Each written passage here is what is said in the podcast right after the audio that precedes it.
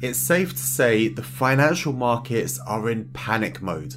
This week has seen a wild start, with oil prices collapsing the most since the Gulf War and stock prices plunging to limit downs. Global events are creating a historic period in the markets, and it's not just the coronavirus creating disruption, we also have issues with oil. So, what the f is going on? Here's your 3 minute explainer.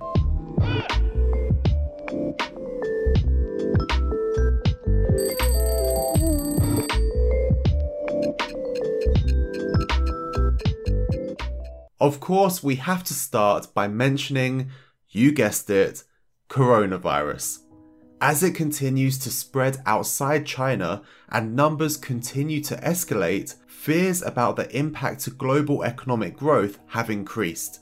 In particular, the current and expected demand for oil this year has taken a big hit, leading to price declines over the past weeks.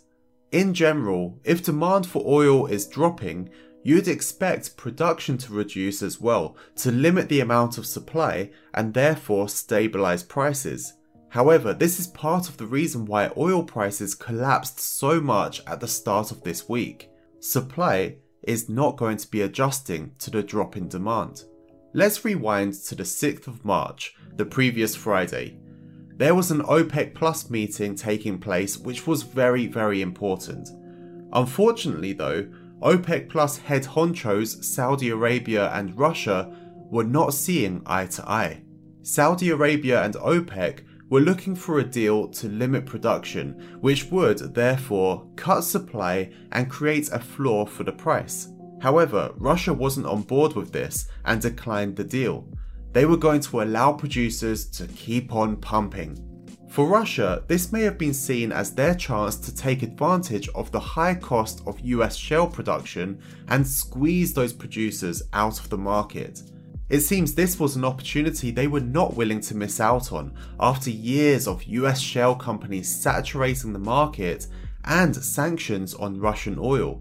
Saudi Arabia wasn't on board, but then over the weekend, they unexpectedly decided to slash prices and increase production anyway, therefore creating a price war and a race to the bottom for oil producers. What happens next is uncertain, but if oil remains at extremely low prices, it would put oil producing countries at risk, such as Iran and Venezuela, and certain US states such as Texas, which is in the heartland of US shale production. Some analysts, such as those at Goldman Sachs, think that prices could reach the $20 region very quickly, and some have even stated extreme prices like below $10 per barrel.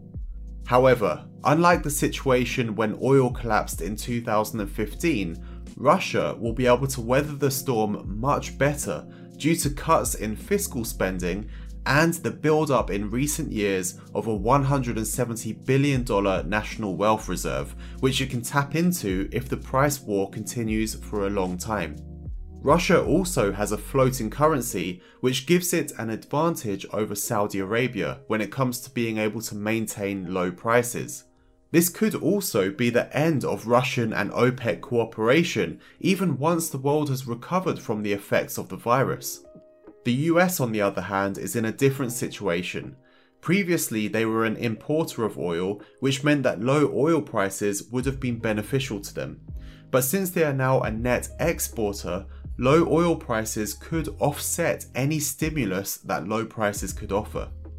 However, on a global scale, at this extremely uncertain time, perhaps low oil prices could help with any recovery from the impact on global growth that has and is being caused by coronavirus.